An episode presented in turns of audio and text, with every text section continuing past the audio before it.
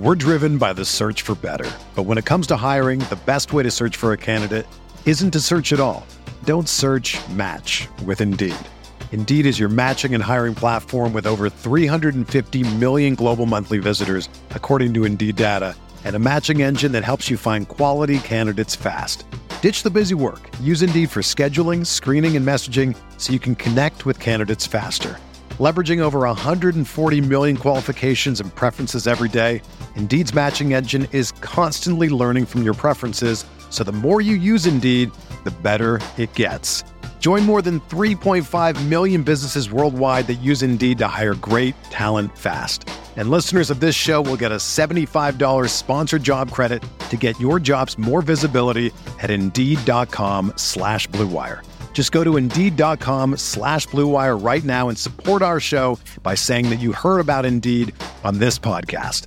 That's Indeed.com slash BlueWire. Terms and conditions apply. Need to hire? You need Indeed.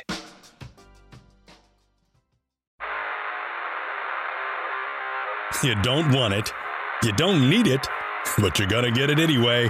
The Kevin Sheehan Show. Here's Kevin.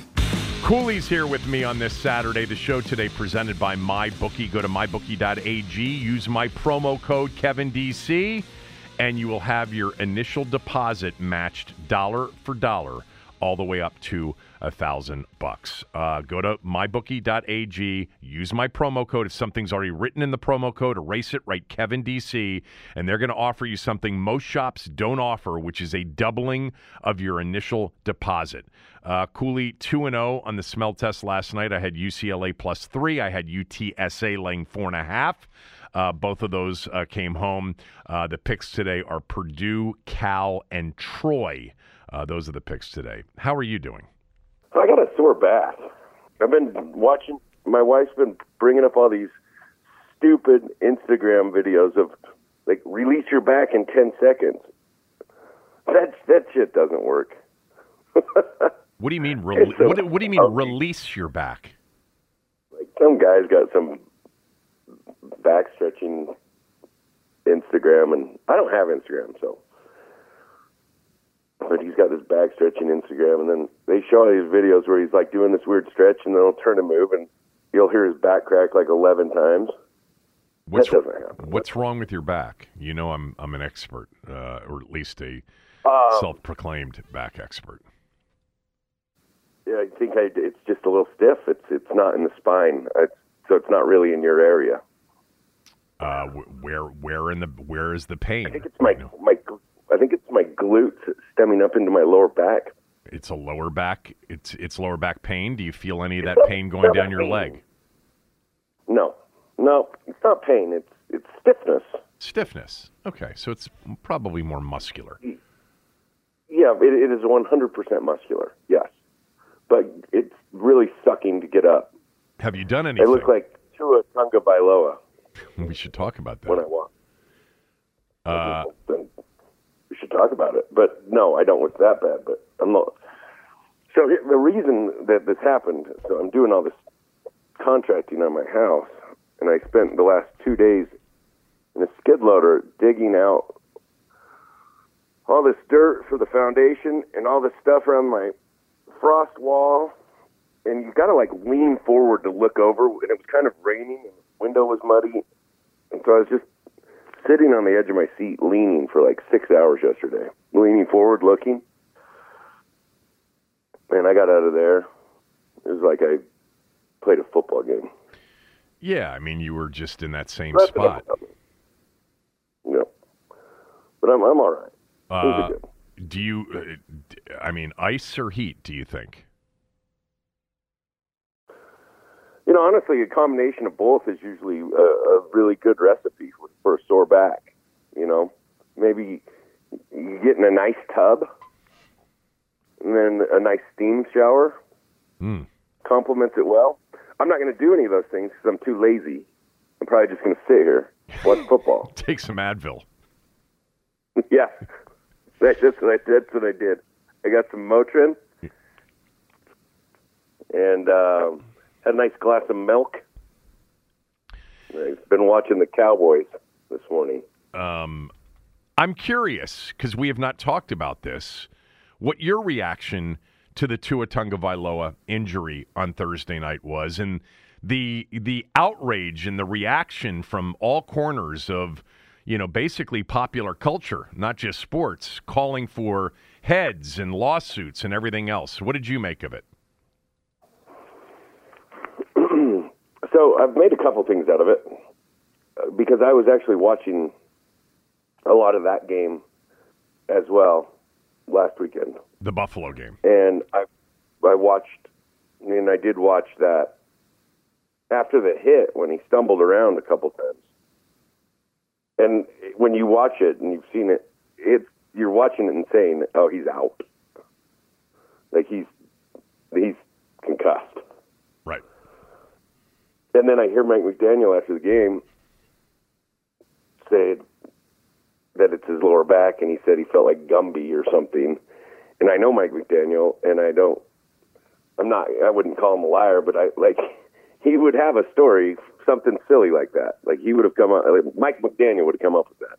But then I think about it too, and I, I think these doctors, they do, they don't just put just put you back out there, buddy. Right. They're pretty serious about the health of their players. They love the players. They love what they do with the teams. The, the, there is no NFL doctor right now that is in the North Dallas 40 throwing dudes shots and back on the Right. Like it's, with Nolte. It's not. Yeah, we're not playing. It's not necessary roughness here.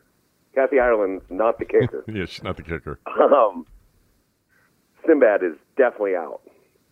North Dallas so, 40. I can't believe you you gave that out as a reference. That's a like that's like a 1980s movie. It's 70s. It might be 70s. Yeah, Nick Nolte, Mac Davis. Mm, it's a, a great movie. Great movie. You know, sort of uh, made to sort of reflect the Dallas Cowboys, America's team. 1979. Um, was it made in 1979? Yeah. Wow. It's uh, set in the decadent world of American professional football in the late 1970s. It's based on the best-selling 1973 novel by Peter Gent. Peter Peter Gent, right? Yep. Yeah, I mean, oh, it, what a great movie! It Anyways, was. Um, yeah. Go ahead. We can do no, that. No, I, I was I was going to say. So no, continue. So you you you. So I, just, it, I don't know how they're. I've come up with the one thing that can happen, and I think this is harder to happen now. Uh, but I may have may may or may not have done this. I don't remember exactly. You can fail your baseline. Fail your baseline testing.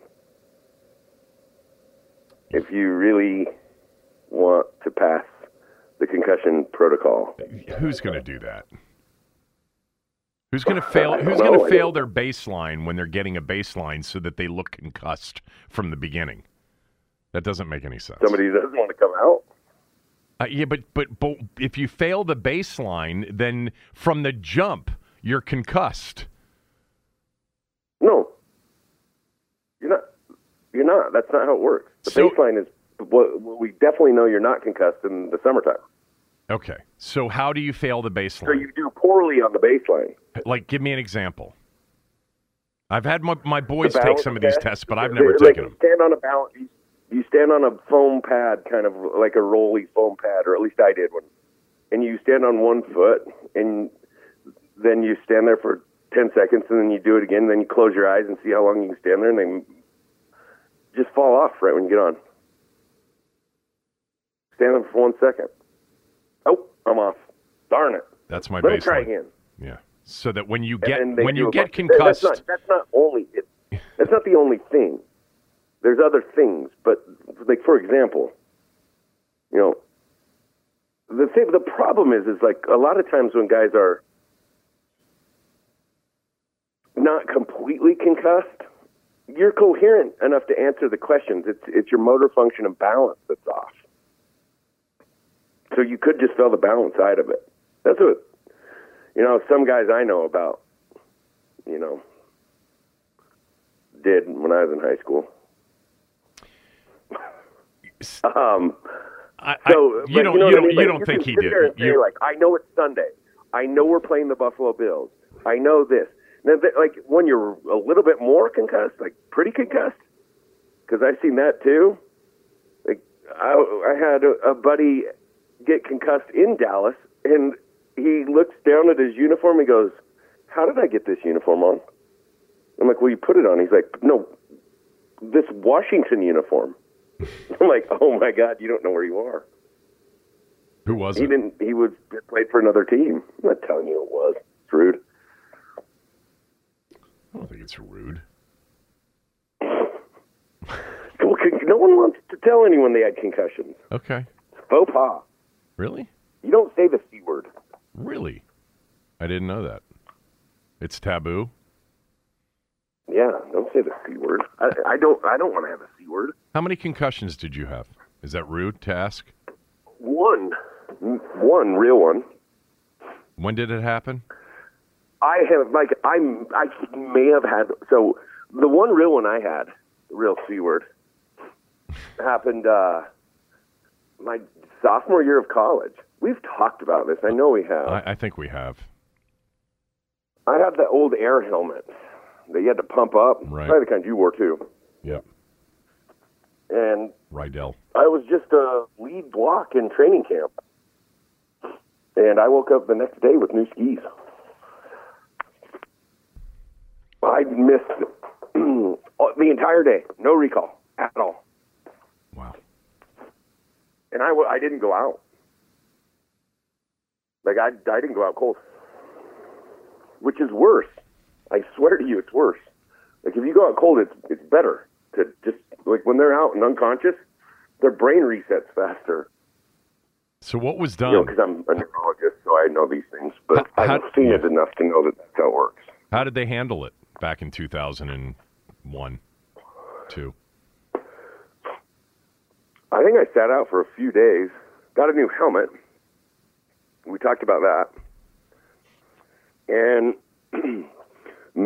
maybe again in a game had one, but I finished the game and scored a touchdown in overtime. So it's hard to say I was really concussed. And I remember that whole process. That was in college too. But but I had one of the linemen kept telling me, and he still t- he still tells me about this to this day. You ought to tell you your routes. It was Donald Penn. He played in the NFL for a long time. Actually, Yeah. he's a great friend. Yeah, I remember. And I keep saying to him, I mean, that would be believable if you had any idea what my routes were. Like, you, know plays. You're a lineman. Yeah. Like, what are you? What are you telling me to run? So, and then I did get. I had one in. I guess that would be documented in the NFL, but I'm not sure if it was. You know, uh, that was that. Maybe it was. Maybe they all are. Right? Maybe every time you ring your bell, it's a concussion. I don't know. But the one I had in the NFL was once they really got into the concussion stuff. It was like 2009 10. against the Colts. Yep. They didn't finish the second half, and if it wasn't really into man, these concussions are so so serious, I would have just went back in the game. I, got me a little worried about it at that point. Here's the story from that game. October 18th, 2010. Washington Redskins tight end Chris Cooley said Monday he kept playing after suffering a concussion in the loss to Indianapolis before finally removing himself from the game. Quote, I came off the field, I took a breath and thought, wow, um, I've actually had a few concussions in the past. I don't remember anything. I was totally there yesterday. I remember every part of the game. I remember all the plays. Uh, Cooley said he passed all the doctor's tests and stuff, but quote, as I kept playing, I started getting more and more of a headache. Uh, and I was a little bit slow, and I went over to our trainers. I felt like stuff was happening way faster than I was happening. It just got to the point where I felt like I wasn't helping the team to be out there, and I definitely wasn't helping myself. Um, you underwent a series of tests. Uh, you had a CT scan, um, and you had to be symptom free for two days before you were allowed to practice. And the uh, the next game was at Chicago. God, that Chicago game was the uh, Sean Taylor. No, no, no. That that's a different game. I'm thinking of something else. No, that was Yeah, yeah, that was yeah, later right. Um, I feel like everything was happening faster than I was. yeah. That's a great quote. Yeah, good quote. Uh, Mike Shanahan quoted. Yeah, but like I said, if it wasn't some of the concussion stuff, I probably wouldn't have come out of the game. Shanahan said, throughout my career, most people try to do that, meaning continue to play. He's a competitor, probably didn't think it was anything big and wanted to go back in there. And we could see very quickly that something was wrong, and that's why he was out. So there you go. Yeah. Uh, Fred Davis said you were running a route and a guy just ran straight into you with a headshot.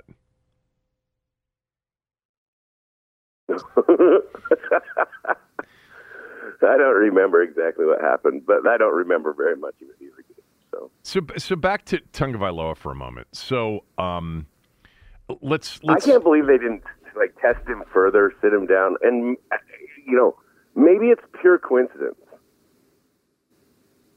So, let's just assume that he didn't he didn't intentionally fail his baseline back in the summer okay?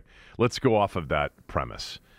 You said something that i think is is i mean i i, I considered this too and tommy and i talked about it yesterday on the podcast is that in this day and age is an independent neurologist you know, per the C- the CBA, the collective bargaining agreement, this is an independent neurologist that is at every game that is that is basically hired by both the NFL and the NFLPA and is separate from any team.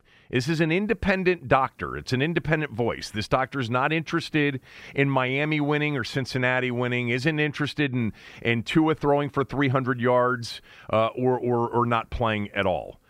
Um, is it really in this day and age possible that the independent neurologist is going to send Tua back out there in the Buffalo game if he's concussed? Well, it is possible, I guess, because concussions are in some ways vague and subjective, understood. But this is what's in place right now. These are the protocols that are in place.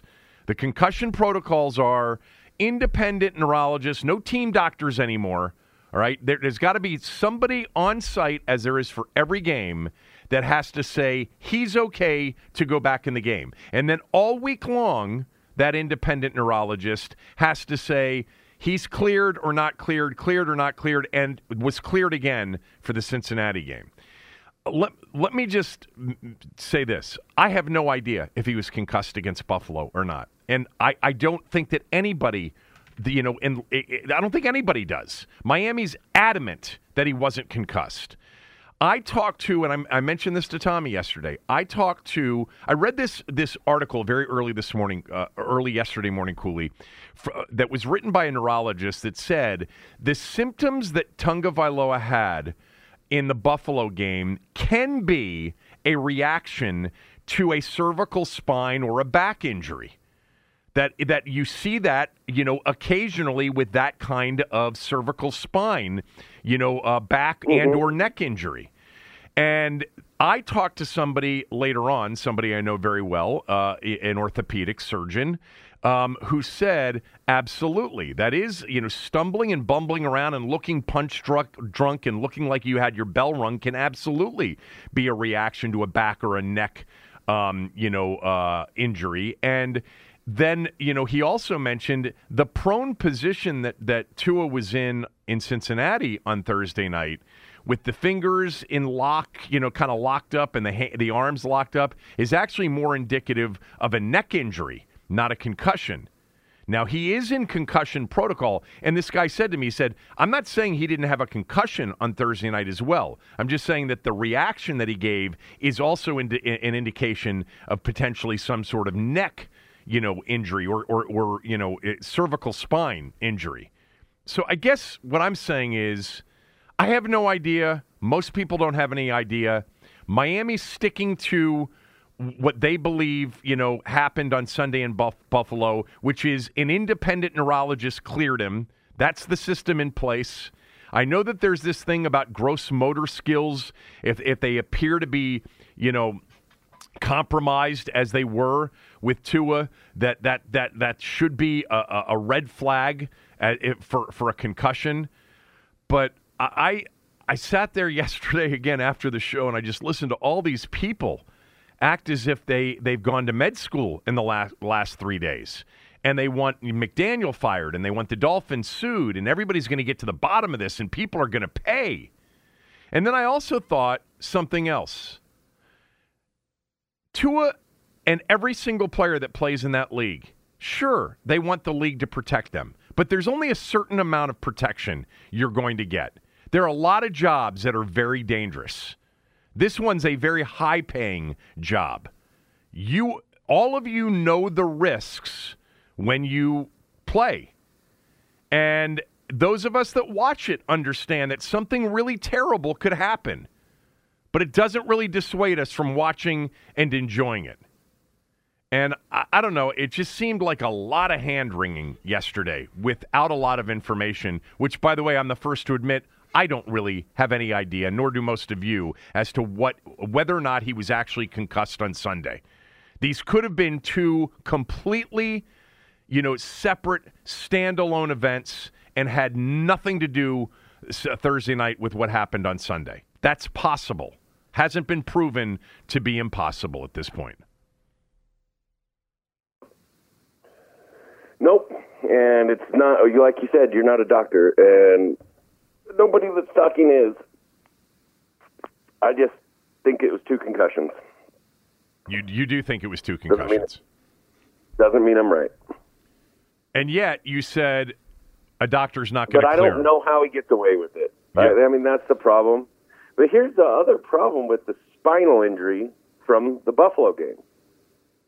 How the fuck is he playing four days later? Right. If it is a back injury, if spinal, back was yeah. so hurt that he's like he's Gumby. Right. How are we clearing him to play with the lower back four well, days later? That's a completely separate conversation because it's not concussion related. I mean, if, that, if, if that's what happened, be a whole conversation.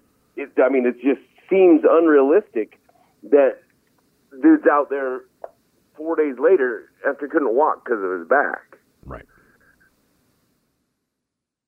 And if there was a spinal injury that was causing him to lose motor function, don't you think there's a lot more evaluation that would go into that? I think there's a lot more evaluation period that should go into all of that from what you know you saw Sunday. Yeah, and four days is a quick turnaround. But I think Miami sitting there at three and zero oh should have just said, "Screw it, we are going to do everything we can do." He wasn't concussed, but we are going to check every box just to show you, and we're going to play Teddy Bridgewater to start the game. Okay and play the entire game. And 10 years ago, I don't think that that's the case, but today I do.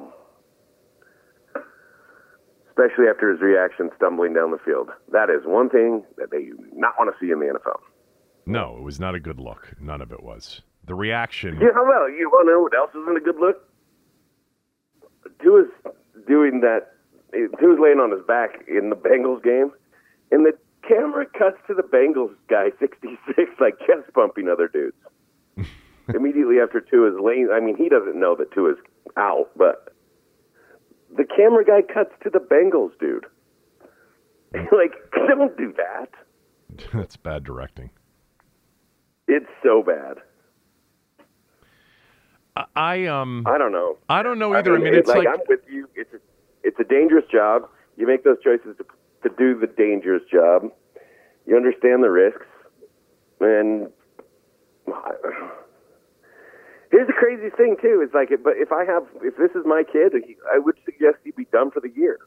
Come back next year and get him, and then let's see where we're at. But we're going to give it a break. Right.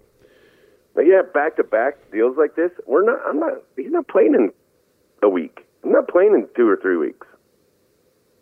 I would prefer not. I guess that would be my recommendation. Is I don't have any problem with guys that get like that, and they just call it. Play until you get two or three, and then call it. Yeah, I mean, but there's like no certain number. I mean, I, I I'm with you. Like, uh, obviously, if obviously, if this is your kid, it's different. But uh, again, what what but you're if you get two or three like that, you're more susceptible. I know. To, I, to under, no, I understand that. I'm just saying there isn't any sort of you know, you can't quantify the number before you're at great risk for CTE. I mean, there are guys that have had 20 of them that that have never gotten CTE. More more guys haven't gotten CTE that have been concussed than have. Now, even that may be difficult to measure because we don't know. We'd have to go back and probably dig up everybody to, to test all those brains. But the, the, I guess the, the the point overall is if Miami should have done something, if Tua should have done something, if the league should have done something, then they should have better protocols in place for all of these things because the protocols that are in place are the you know are the enhanced safety measures per the last collective bargaining agreement. You didn't have an independent neurologist. You only had team doctors that made that decision, you know, a few years back. Now you got a guy there that has no interest one way or the other in Tua playing or not playing that is saying cleared, cleared, cleared, cleared, play. You're fine. Yeah. And honestly, Kev, I had team doctors, and my team doctor cared enough about me in that situation, Tony Casolaro, that I wouldn't have played. My team doctor wasn't going to clear me. Yeah. Or anyone if they weren't coherent and competent to play. All right. So yeah, I mean, I I don't I like I see it as hard to get back on the field truly concussed. So I really don't like. It looked like two concussions to me, but who? How how did he get back out there? Right. It may have been two concussions, and it may not have been.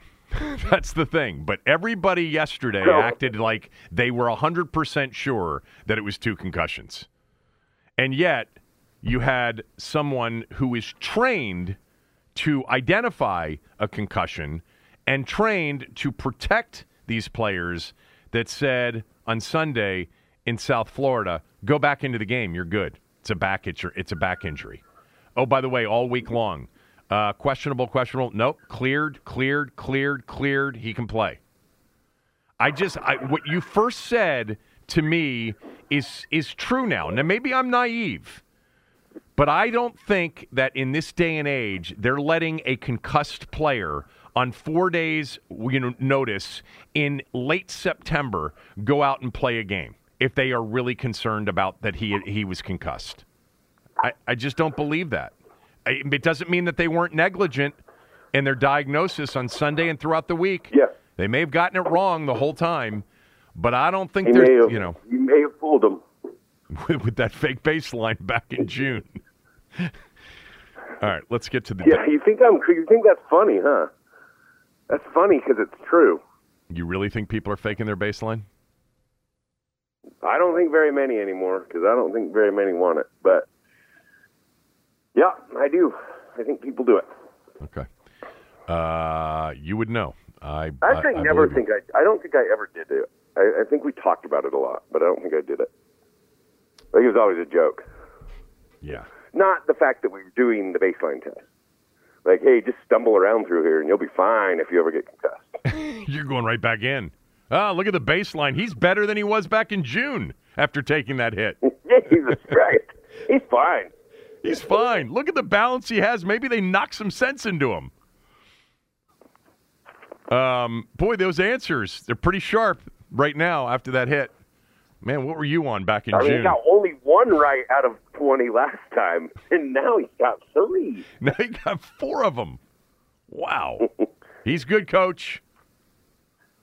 All right, let's Did he get, know what day it was? No, he didn't know what day it was.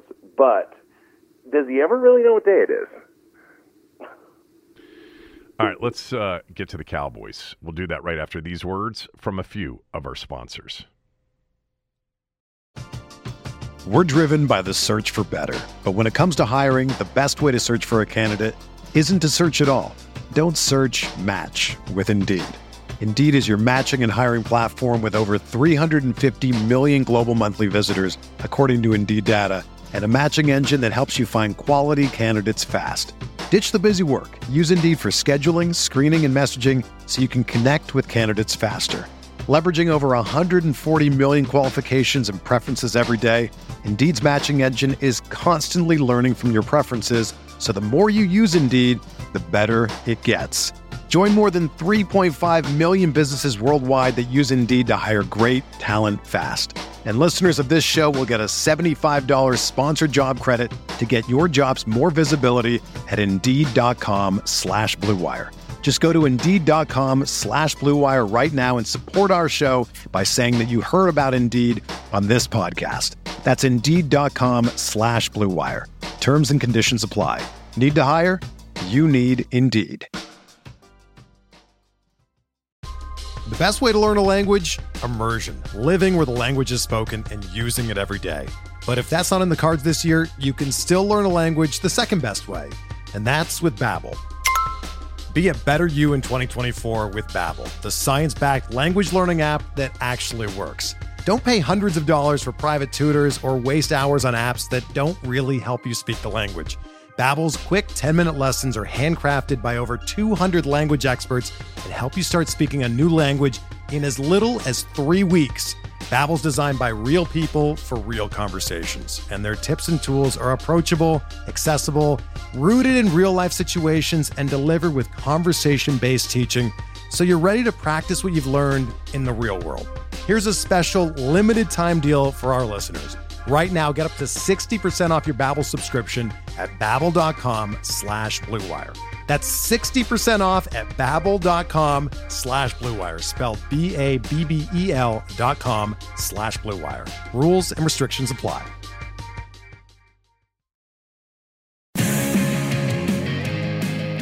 All right, uh, Dallas. How does Washington win tomorrow in Dallas, Cooley? Well, we just trust the Vegas line and we go from there. I gave Washington out as a smell test pick. Yes. It is stinky. Yeah. It is. It is. I think really stinky because it. You're like the line thing's so weird. I, we'll get to the the the Bengals are favored against the Dolphins, right? Thursday night, Yeah, they were. four and a half. Uh, that game on Thursday night went off at like four. Yeah, I think so. Yeah, that sounds right. But I mean, it's a one and two team that can't protect the quarterback and throws the ball a bunch.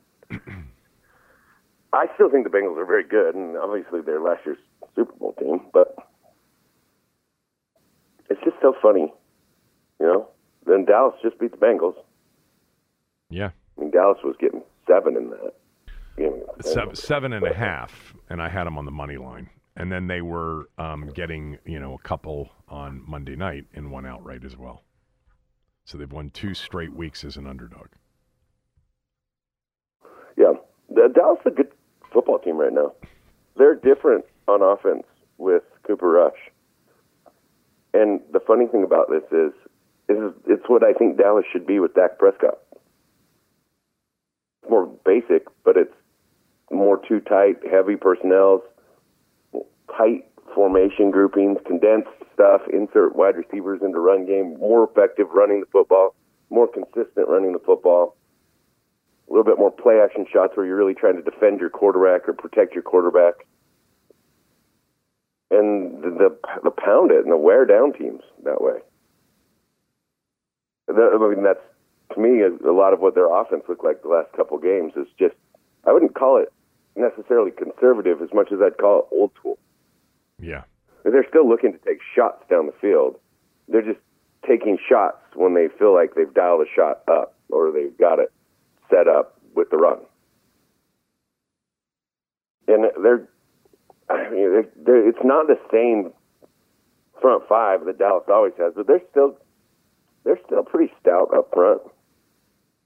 And their tight ends can get after it and block. Think Dalton Schultz is a pretty good player, and the rookie Jake Ferguson does an all right job in the run game as well. So I don't I like.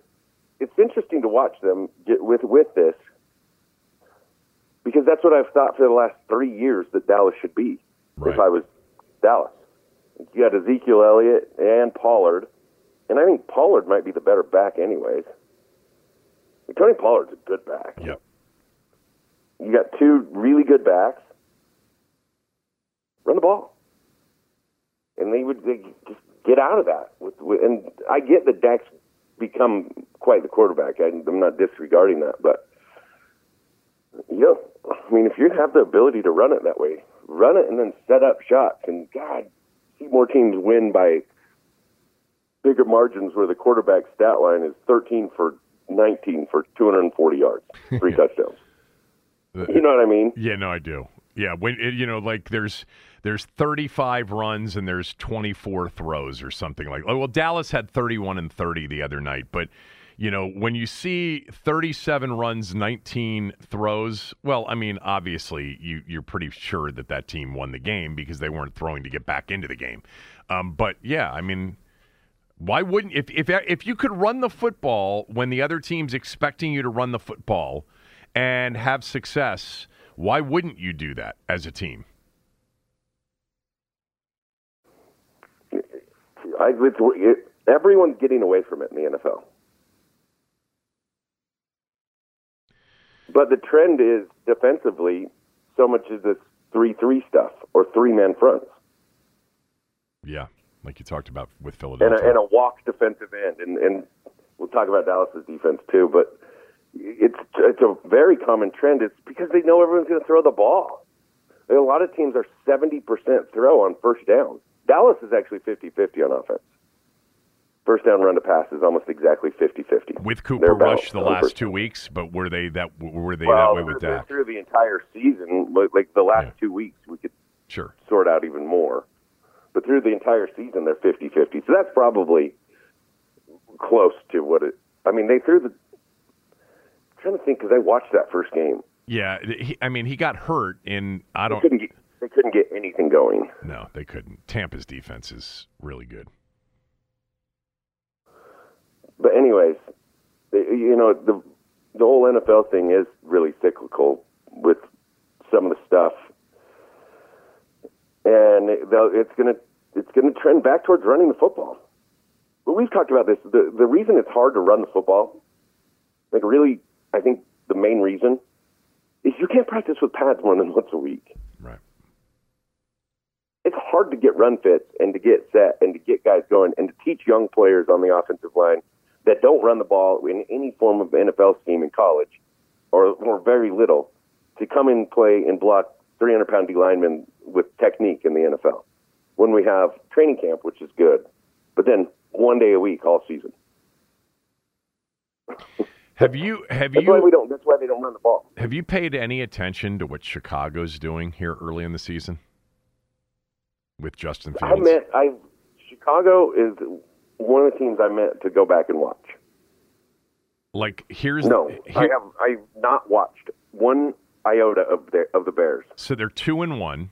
Okay, that's not true. I watched them lose the Packers the other night. I watched the last. I watched the last quarter and a half. Yeah, they're two and one. They beat uh, San Francisco in, in a rainstorm in the opener. Beat Houston on a walk off right, field and they goal. Right on the field. You know how San Francisco gets mad about that. Right. Exactly. Exactly. Justin Fields in three games, in three full NFL games, has completed 23 passes. He was 8 of 17 in the opener, 7 for 11 against the Packers, and 8 of 17 Sunday against Houston. On Sunday, the Bears threw it 17 times, ran it 40 times for 281 yards against the Texans. The guy Khalil uh, Herbert and and uh, uh, was excellent. He went for 157. Fields is a dual threat. He's a runner as well.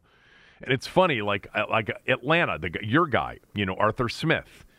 The Falcons, very quietly in their first three games, have been a dynamic offensive football team with Marcus Mariota and with Cordarrelle Patterson and with Drake London, with Kyle Pitts, et cetera. They, I'm, I'm looking it up right now to see where they are in actual um, offensive just yards per game. They, have got to be up there. Uh, well, they're they're they're like 15th or something, 354 um, a game, 26.7 points a game. I mean, Atlanta lost to the Saints after blowing a 16 point lead, lost to the Rams by mm-hmm. four when they had the ball late down six, and they beat the Seahawks on Sunday. They've moved the ball. I mean, they're they're really effective on offense. Mariota uh, has has had a decent start to the season. Um, anyway, my point is more teams, especially with the quarterback involved in the running game, like Philly, like Atlanta, like Chicago, uh, not like Dallas, not like Cleveland, Um, not like San Francisco, like, right.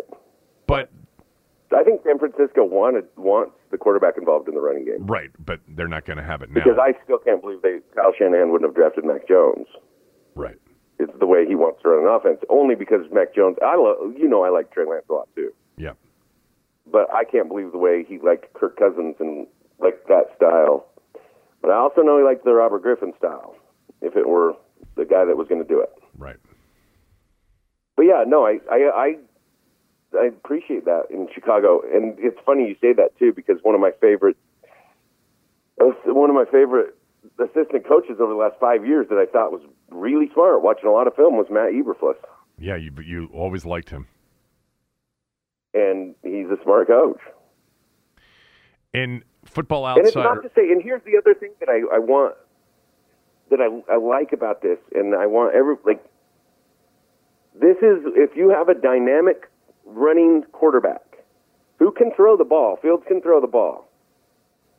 It's not going to hurt him to run the ball more times than throw the ball in the first two years. You're providing him more opportunities to get more third down and short throws and more run action pass throws, so he really gets a sense and a feel for it with that many more game plans under his book, week in and week out, week in and week out, over and over, and he's seeing it and seeing it, and we're winning, and we're it's exciting instead of just dude back there throwing picks because he's got to learn how to do it. They don't need to learn how to do it, throwing the ball 14 times a game, and if we can win, that's perfect. yeah, It's good for a young quarterback. It is. Yeah. I mean, there are young quarterbacks that come out like you know uh, the last couple of years, whether it's Mahomes or Herbert or Burrow, um, who are probably better off, you know, throwing it a lot. But you're you're talking about certain Yeah. quarterbacks. But they threw it a lot in college. In Ohio State, That's I'm right. not going to say that Ohio State. that- Like I understand, everyone could be look at quarterback stats and Haskins, and they do throw it, but they don't throw it with a dynamic game plan and Right. spread receipt. Like they throw similar concepts, singular concepts with extreme talent that overmatches other teams, and they really only have to out execute. Like you know, structurally, the for the the foundation of the quarterback at Ohio State, there's not a huge gap to learn. It's a simple progress or progression through a lot of their stuff. And then they run the ball so well because they're so dominant that when they go with play action, it's open. It's just open. Well, and their receiver, their receivers are so much better than the guys covering them. You know, ten weeks out of twelve. I know. And the offensive line's much better than those guys in front of them on defense Yeah, as well. Yeah. So it's fine that they are slow, slower developing in the NFL. I'm fine. I like what they're doing, Fields. Anyways, that's what Dallas is doing a little bit with Cooper Rush. Um, obviously, he doesn't run the ball. And you know what? I've watched some of the Atlanta stuff. Mariota can run the ball, but that's not what Arthur Smith's really trying to do. Arthur Smith's a good run scheme coordinator. Yeah. Like he's an effective run scheme guy. They run, run the ball. I, I want to just I want to mention something to you real quickly because I'm just looking at something here. The the number one rush offense in the NFL is Cleveland. Okay, Jacoby Brissett current, currently their quarterback. Um, they're two and one. Chicago, which was not supposed to be a good team, is two and one, and people can call it fraudulent all you want. They're two and one because they're the second best rush offense in the NFL right now, averaging 186 and a half yards per game. Um, and they're just shortening the game. Detroit's third. The Giants, who aren't really that good, are fourth, and they're two and one. Atlanta's fifth in terms of rush offense. They're they're one and two, but could easily be three and zero. And then it's San Francisco, Philly, Baltimore, Green Bay, and, and Jacksonville. That's your top 10 rush offenses in the NFL right now. The Cowboys are 11th. All of those teams, you put their aggregate record together right now, it's a lot more wins than losses. But anyway, go ahead. Yeah, the, the Cowboys are 11th, and what what do they run for in Week One? Uh, not a lot, right. I think actually Zeke had a decent game in week one, but just didn't touch it because they were throwing to get back into the game. They rushed for 71 yards in week one. Yeah, total. Yeah, that's not getting you in the top 10. Right. So my first key is stop the run, and it's a big one. They can't stop the run right now. They haven't. They did a good job. They did a decent job against the Eagles. Yeah, they I did. should say that. I'll say that. Right. But they weren't going to stop the run against Detroit, and Detroit was able to stay multiple and stay balanced the entire game. Right. So we'll see. Stop the run is huge. That's Because, you're, getting an offense that is going to run it. They are going to line up, and they are going to buckle their chin straps and play smash mouth football. They're tough. It's the it's the way that Cooper Rush needs it, right? I mean, he needs the the play action and the boot off of being able to run the but, football and create, you know, advantageous down and distance. You're not going to drop Cooper Rush back 35 times a game. I mean, until you do, and we find out. I don't Actually, think actually a young guy, or he's not that young. He's been around a little. You know what? Uh, Monday night was just kind of the first time I looked at him and I said, he's actually got a good arm and a quick release.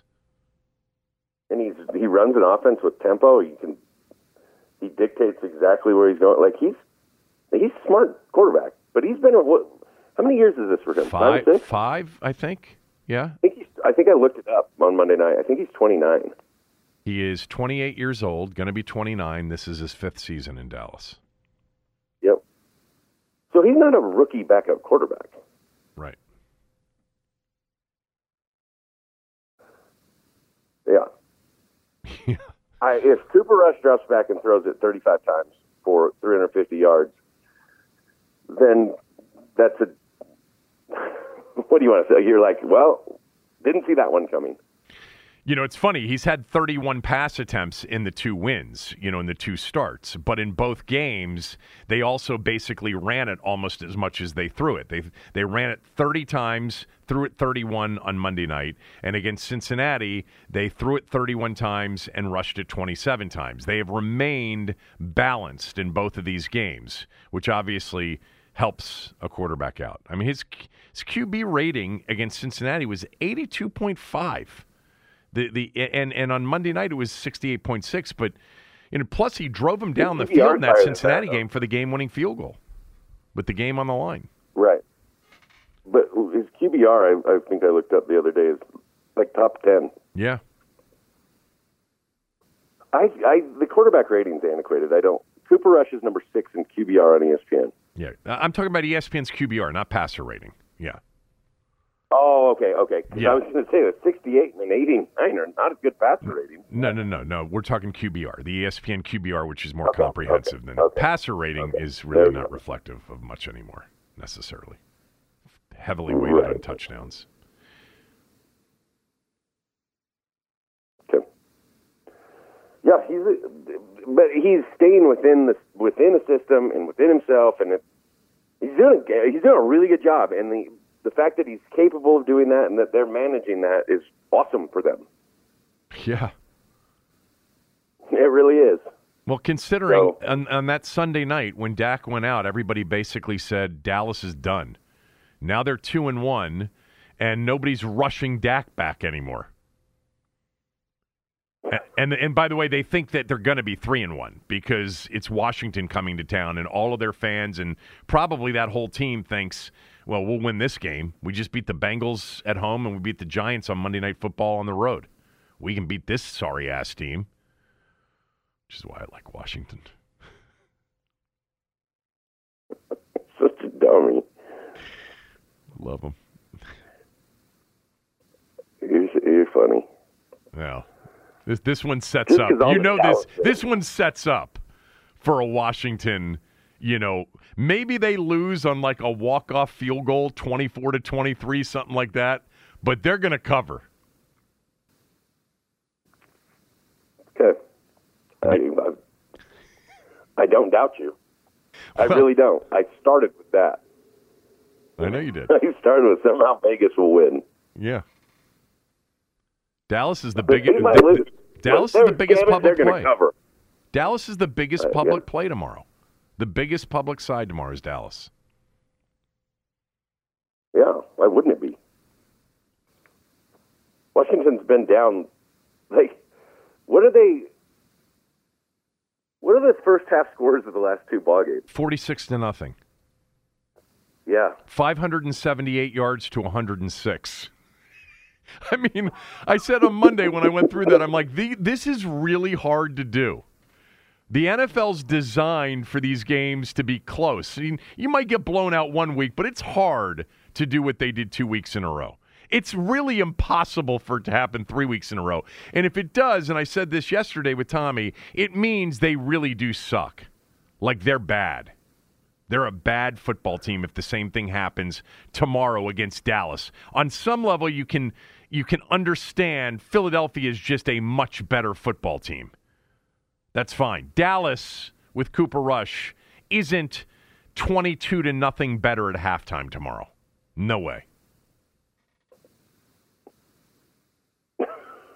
no, but 10-0 might be what Dallas is. Okay.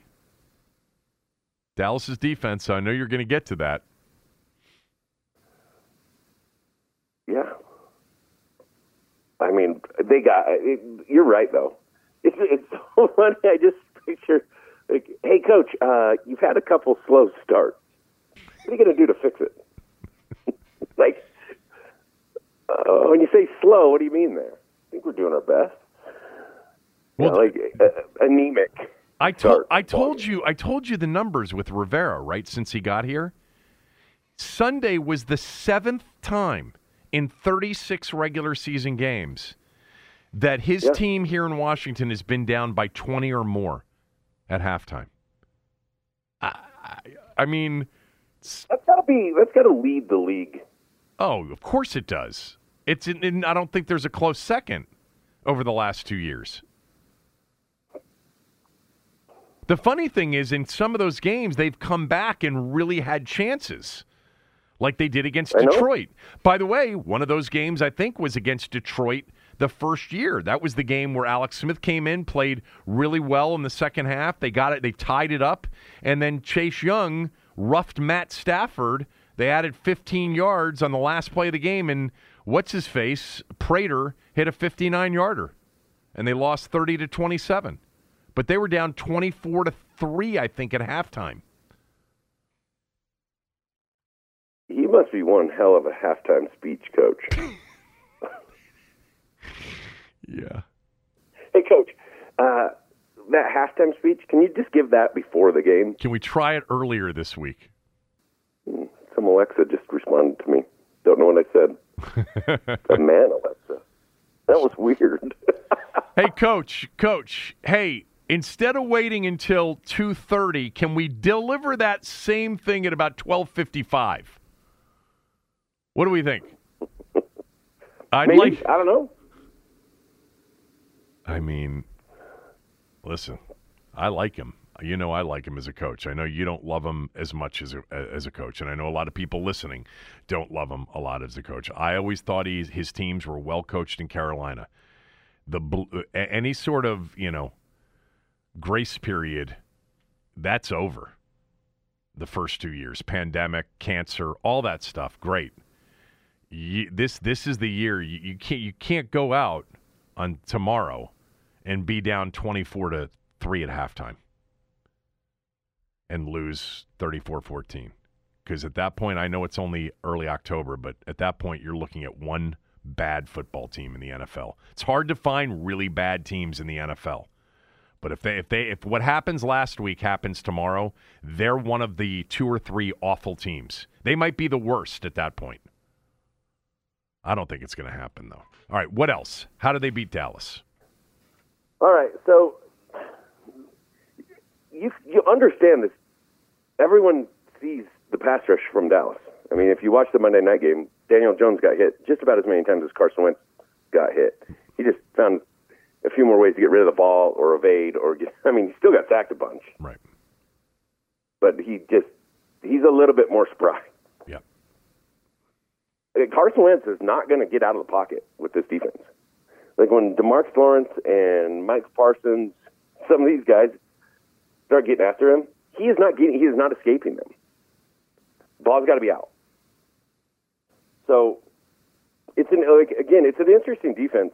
The, I mean, it's a four down front a lot of the time that they're playing, but they got a stand up defensive end. The thing is, is more times than not, they like Mike Parsons is and Anthony Barr somewhere in the box. Like on first down, Micah Parsons doesn't just line up uh, as a D lineman. Plays a lot of linebacker too. For anybody just watching Washington games, you know he'll move around a bunch. They missed him so much last year. He's a great Yeah. player. He's he's awesome. So, the, like number one, you have to get the ball out of Wentz's hands, and you got to find ways to do it early in the game. So, I mean, this morning, uh, I didn't. Uh, the Giants didn't destroy them, right? They weren't in it. They're not a dynamic offense against the Cowboys last week on Monday night, but early in the game, easy screens to the running back. Like, still, that, how, how many screen passes have we seen from Washington? Two, Not enough. three, not receiver screens. Yeah, no. Like back just- screens, not just a yeah, screen. You know, gimmick plays like pick plays on the outside work well. They had like a, a little pick to the outside. He, Daniel Jones had a zone read run, and the tight end instead of blocking leaks into the flat, and so now we can throw it to him, or he could, or Jones can run. He just dumps it to the tight end. It's definitely a legal lineman downfield. They don't call it though, because they say they're going to call it, but they they don't call it enough. And uh, like, there's just ways to get the ball out of his hands where you're not trying to really take shots, and you're not just running crossers. Like, find ways to get the ball into the hands of your receivers early in the game. And the other part of that is those receivers need to get going. Like I, I was looking at, I watched some of the Washington game and the Eagles game, and Dotson had a big drop. Yeah. How many catches did he have up until that point? Or touches or involvement? Uh, hardly any. None. Like maybe a screen? Yeah, I don't even remember. I'm not It- saying it Yeah, it was very drop, little. but- yeah. Get them involved in the game. Curtis Samuel had a big week in week one, and he had like seven catches in the first two drives. They had a bunch of neat little ways to get him the ball. Use those things. That's important. You get all these guys touches involved, going in the game. You, they've they've going to have to have some balance with the run game. It Dallas is pretty dominant up front, but they got to find some ways to run the ball. How do they do that against Dallas? It would have been easier last week, but but what what do they? How do they run the ball tomorrow so that they really? The screens, everybody can see that. The screens and just ways to you know kind of minimize the pass rush, get it out quickly. Don't let the pass rush become you know the determining factor in the game. But how do they run the ball? Like you usually have really good ideas on how to run the ball. Yeah, no. I, I think the, the other key to this is some of this short, quick passing can set up some of the run stuff. To where you're the first couple drives and every every play or every other play is balls out, boom. You're like, dang. Changes the way you play the run a little bit, keeps them within within down and distance relevant, and I, shoot, Kev, I think that they can run some of that counter stuff and some of that gap stuff that they, they, they run and you get one good down block and pull a guard around and get him on somebody and it's not like all five have to be great in some of that stuff but you just uh, and in, in doing that you don't really have to drive them down the field you just get a pin and a pull and you slam the back up in there for three or four Would, would, would you seven. would you do that with two tight ends with like you know twenty one uh, personnel? Would you put Bates in there with Thomas and basically you know let them know we're coming? Yeah, I, I would I would stay for me. I would stay more 22 personnel against the Cowboys because they're more predictable in what they're doing with their fronts and how they're playing their personnel against heavier sets versus getting them into that three three down, one stand up end, never know where he's going to be. Two linebackers milling. Is Micah Parsons going to become a defensive lineman or is he going to stay as a linebacker? Are they going to stay in this four down or are they going to move to a five down? Who's filling what gap? Like they're just it's a lot easier structurally to run the ball against them in 22 because they're going to give you just more of a consistent front. Does that make sense? You can prepare for it easier. Yeah, I mean I'm just They're a lot less multiple. well, and but then you've got you've also got another option then out of the backfield, right? What what's your other option out of the backfield? Well, if you're trying to, if you're running it in 22 personnel, two tight ends, two backs, you've got another option in the backfield. Oh yeah, sorry. I'm talking. Yeah, I said 22. That's heavy personnel. That's right. 21 probably more than 22. Okay. I don't. Do they even have a fullback? That's my fault. Well, I, I, I- they don't have a fullback, but I, I thought maybe you know you're you're running with poten, poten, potentially two tight ends and and you're running shotgun with Curtis Samuel and, and Antonio Gibson. You know, but by the way, I like McKissic more in the running game, um, but that's more on pass looks, right? I mean, but but anyway, I, I I- I- yeah. I like Gibson. I like back. Gibson. I like Gibson. 21. I'd like to get. I'd like to give him a chance to move the pile three yards, run the, cl- have the clock moving, rather than being second and seventeen, be second and seven. We can't, and yeah, like I don't. If you want to run the ball at all, if you want to say we can run the ball at all, our one back's got to have more than six carries in the first half Yeah. because just like the receivers, he's going to get no feel and no flow for the game. But I like, I I think they'll struggle to run the ball on the edges because I think Dallas has a lot of speed. Right. I was going to ask you that next. I mean, they, they're the they're the lateral speed with Parsons with Vander Esch. By the way, Anthony Barr is such a smart player. Um. Yeah, Yeah. and I like. I think they tackle well on the outside. Like Anthony Brown's a good tackling corner. Trevon Diggs is outstanding. This dude Donovan Wilson, I think, is a pretty decent safety. Malik Hooker's obviously he's a good player. So I think, yeah, I think it's a solid defense, and I, I don't think I get it. If you start running some of this counter stuff or some of the trap stuff or something inside, and you can't displace them, and you're getting beat up front, it's going to be hard to stay with it. I get that. They it might not work. It, you know what I mean? Not my job to watch all this Dallas film, figure out how to run. right. no, it's not your job. Just for this podcast, yes. I mean, there's there's some stuff you can do. But even like, let's go back to an old old Kevin Sheehan special. Let's run inside zone and toss it and make them overrun. Right. Remember that? You know what I mean? Remember, Get 21. remember that suggestion with Alfred Morris? I do. Get in 21, two tight ends to the right, and go with that quick little toss to the left, and let's cut off the whole backside and let's let him cut it back in behind the center. Three yards, a good play in the NFL right now. Right meow. Um, but the real key I have to this, and some of this, I mean, get the ball out of Wentz's hands. Get the. He's got Wentz has got to get going too. He's got to get a feel like he's got to get confidence Right. sometimes just five quick completions, five completions gets it. Sometimes two or three. But having negative passing yards in late into the second quarter is not what gets it going for a quarterback. No. You can't get sacked six times, and you got to get the ball out, and you got to change the the rush timing. And but the other real key to this is you can't be. You, I said, be wary. Do not get in third and distance. In my notes, I joke because I really don't say be wary, but I wrote that. Right. You're you're you're not in good shape in third and seven plus. It's bad bad for them. I mean, I'll be honest with you. McKissic in there, third and seven against Nickel. I'd think about running a lot of draws or just running the football. little screenplay here and there, Say that again. mix it up. I said a little screenplay here and there, and we mix her up. But you know, uh, don't don't be afraid on third and five. You know, third and six to run the ball. I mean, because that that pass rush is going to be disruptive if they know you're throwing the football.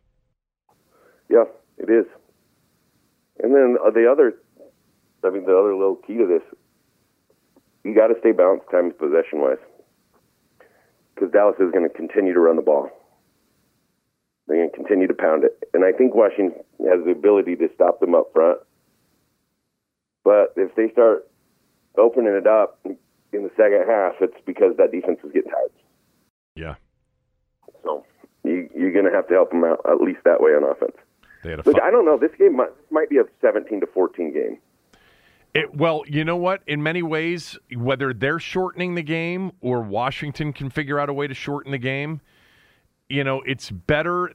I don't know if it's better. Cooper Rush probably isn't going to be a guy that in a game where they're forced to throw it or, you know, it's back and forth and it's a track meet. I don't see them doing well. What they've done well the last two weeks is they've kept the game within arm's reach and they haven't put they haven't put it on him. And I, you know, I think I think this, I think Washington has to think that way now. You know, Carson Wentz can make a lot of big plays. He's got a big arm. He can make a lot, a lot of throws. But you put the pressure on him to just drop back, it doesn't look like it's going to work out. Look, uh, if you go back to last year, Indy became successful when Jonathan Taylor started to rush for 150 yards per game.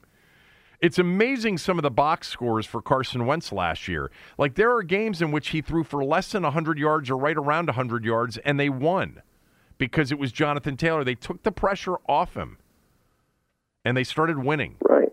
And some, I can hear people saying right now, well, that's what they did with Taylor Heinicke last year. Just took the pressure off him. They won four games in a row. Well, yeah, you can do that, you know, with anybody that's capable of playing quarterback.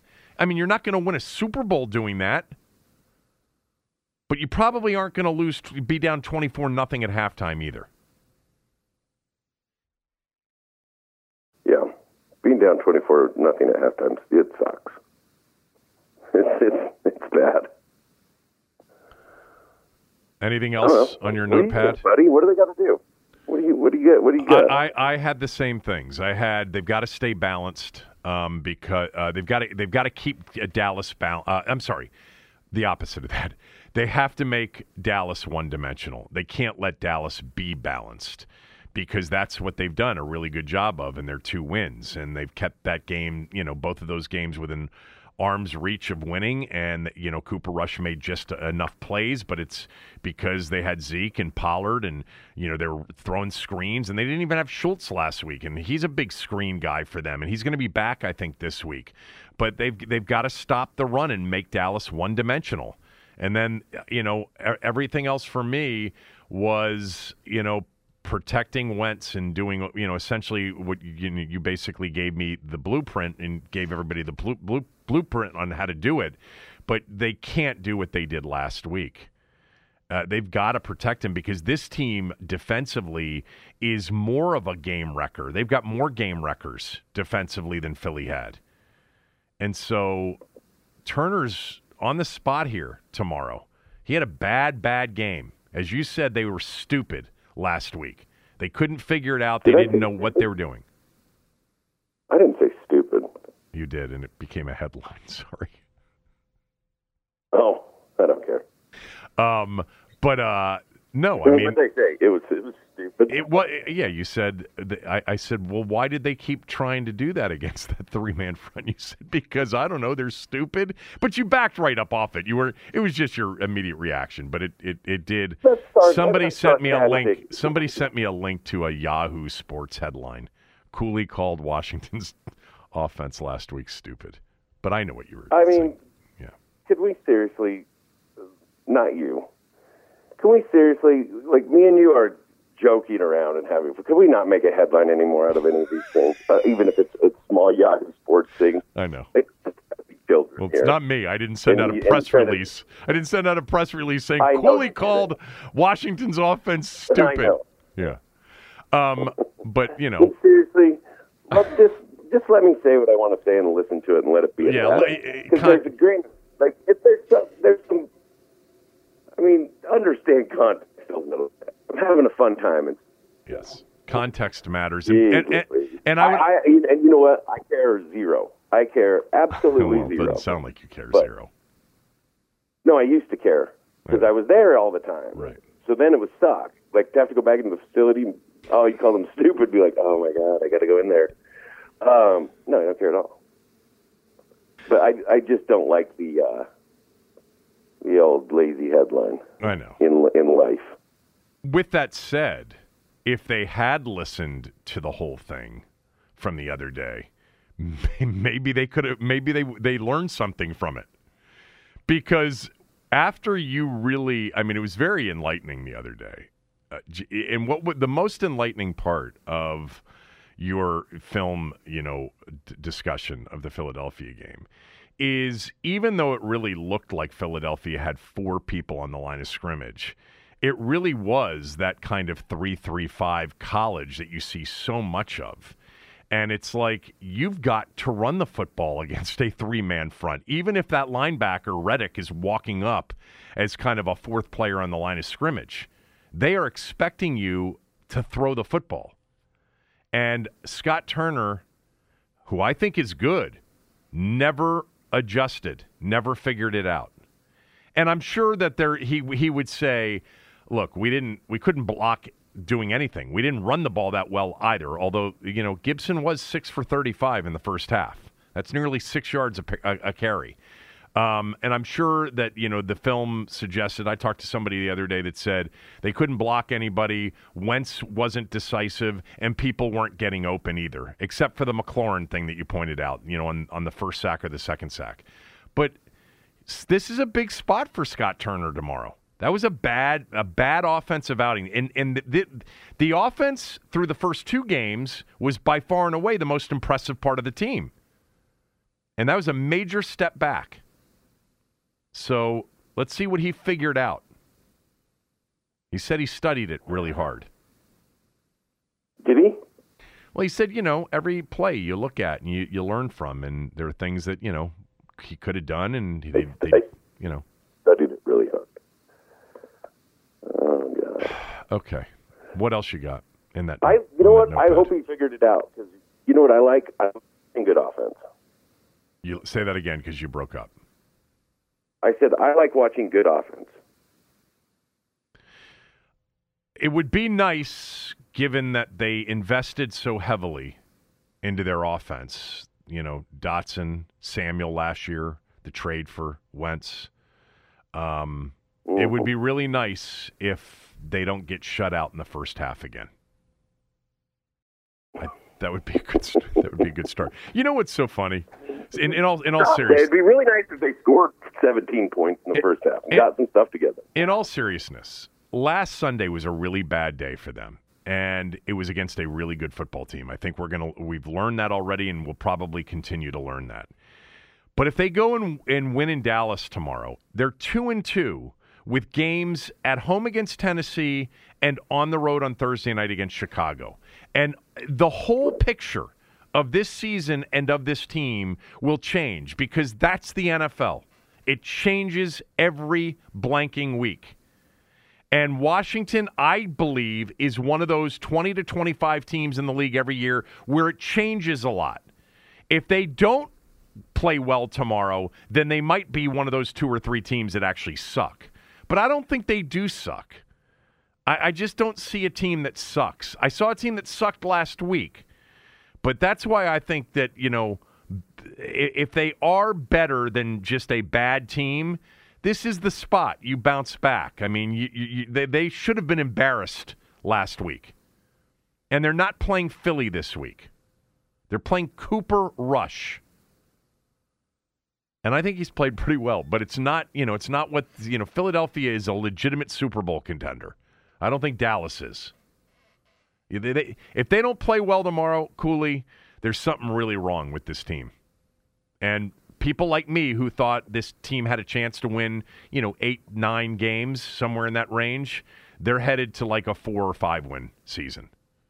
And I know that R- Rivera plays, his teams play great in, in, late in the year. He always figures it out. But you can't go three years in a row of starting, you know, one and five, two and six, one and three, maybe headed to something worse. You win tomorrow, and God, it just looks totally different. Two and two, because the Cowboys will be two and two, and you'll be right there with them. And you're you, got the Titans, who don't appear to be as good as they've been in recent years, coming to town, and and then Chicago. Like uh, you could legitimately make the case we got a chance to be four and two in ten days.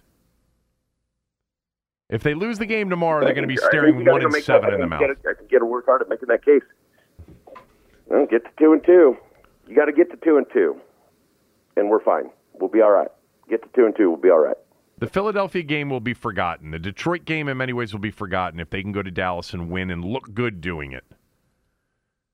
Because two and two, and by the way, then you start saying things like it's it's it's amazing the way you you, you, you rationalize. It's like, well, I mean, the two wins are over Jacksonville, who's you know one of the surprise teams in the league, and Dallas, who had just won two in a row. Pretty impressive wins. You know, you just Yep, two two. Yes, two and two. That's our halftime speech that goes pregame. You want to change the way people are talking about you out there? Go play well tomorrow and win. Because it's a winnable game. You think it's a winnable game, don't you, or not? I want your prediction to Yeah, finish up this, this this show, but do you think it's winnable? Yeah. All right, well, let's get to your prediction on tomorrow's game right after we hear from a few of our sponsors. For the ones who work hard to ensure their crew can always go the extra mile, and the ones who get in early so everyone can go home on time, there's Grainger, offering professional grade supplies backed by product experts so you can quickly and easily find what you need. Plus, you can count on access to a committed team ready to go the extra mile for you. Call, clickgranger.com, or just stop by. Grainger, for the ones who get it done.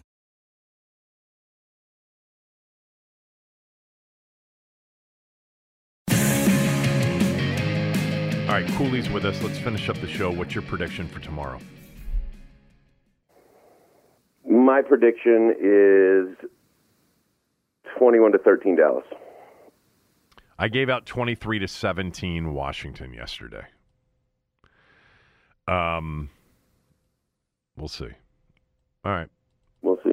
What do you got All right, buddy. what, do you got planned for today? Do you have kids uh Well, we were going to go. We were going to take a nice little drive through Yellowstone Park, but it's, it's raining today. Oh, it's raining, so- raining here too. We're going to have a lazy day around the house. I think. Watch some college football. Does Maddie like football? Watching football or not? I forget. No. Mm, She doesn't. Kara couldn't care less. She Well, I mean, it's, it's. I wouldn't call it that she has no interest. If my son was playing football, she'd be Oh, ecstatic. of course. Yeah. She just has no interest in watching pro or college football. Right. Okay. Good job. Enjoy the day. You've got the same Yeah, weather. you- You, thanks for coming on today. thanks. Thanks for having me. Appreciate appreciate you coming on the show. Uh, um, we'd love to have you anytime. Thank you so much for inviting me, and uh, please invite me again on Wednesday uh, for some film Oh, I discussion. will. You're a great guest. Yeah, you're a great guest. Uh, please don't send out any more headlines to your friends, I didn't send anything. we'll be else. good. Somebody sent that to me. I'm like, oh god, I hope Cooley doesn't see it. And then I'm like, uh, when you just brought it up, I'm I like, didn't oh, see it. You Uh, I know. I I, wouldn't and even I'm like, when you brought it up, I'm like, I'll just tell him because I because I know that you don't like to see that, and it has nothing to do with whether or not you know there's any sort of uh, pushback or blowback because there's not anymore. But you just don't. The the point is, you're a retired player. You're an authoritative voice on football and on this team in this town, and you don't want you know a headline that says Cooley calls the team stupid.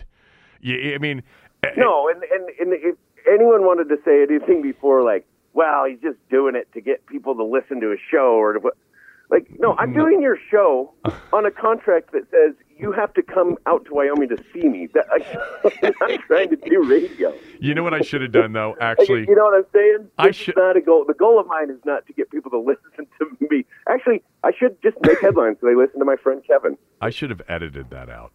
I, I actually didn't remember you saying that until I saw Uh, the headline. I should. I should have edited. I mean, it, no, I I, like, it wasn't. That's not a great. Here, here's the only thing I don't like about that quote. It's really not great use of the English language or great explaining what the offense was, which is not what the case. But like, That's- yeah, they're yeah. stupid. yeah. I sound like a child, which I do a lot of the time. So yeah, but but again, context, and that's not really you. You you, just yeah. It was We're over it. it. was outstanding analysis. It was insightful and very smart for per the headline to usual. Uh, dang it, I it wasn't. It wasn't stupid. All right, I'll talk to you. I'll, I'll talk to you before Wednesday, but everybody else will hear our Yeah. conversation on Wednesday. Good day. Have a good weekend. Yeah. All right, I'm done for the day. Back on Monday with the recap of the game and more.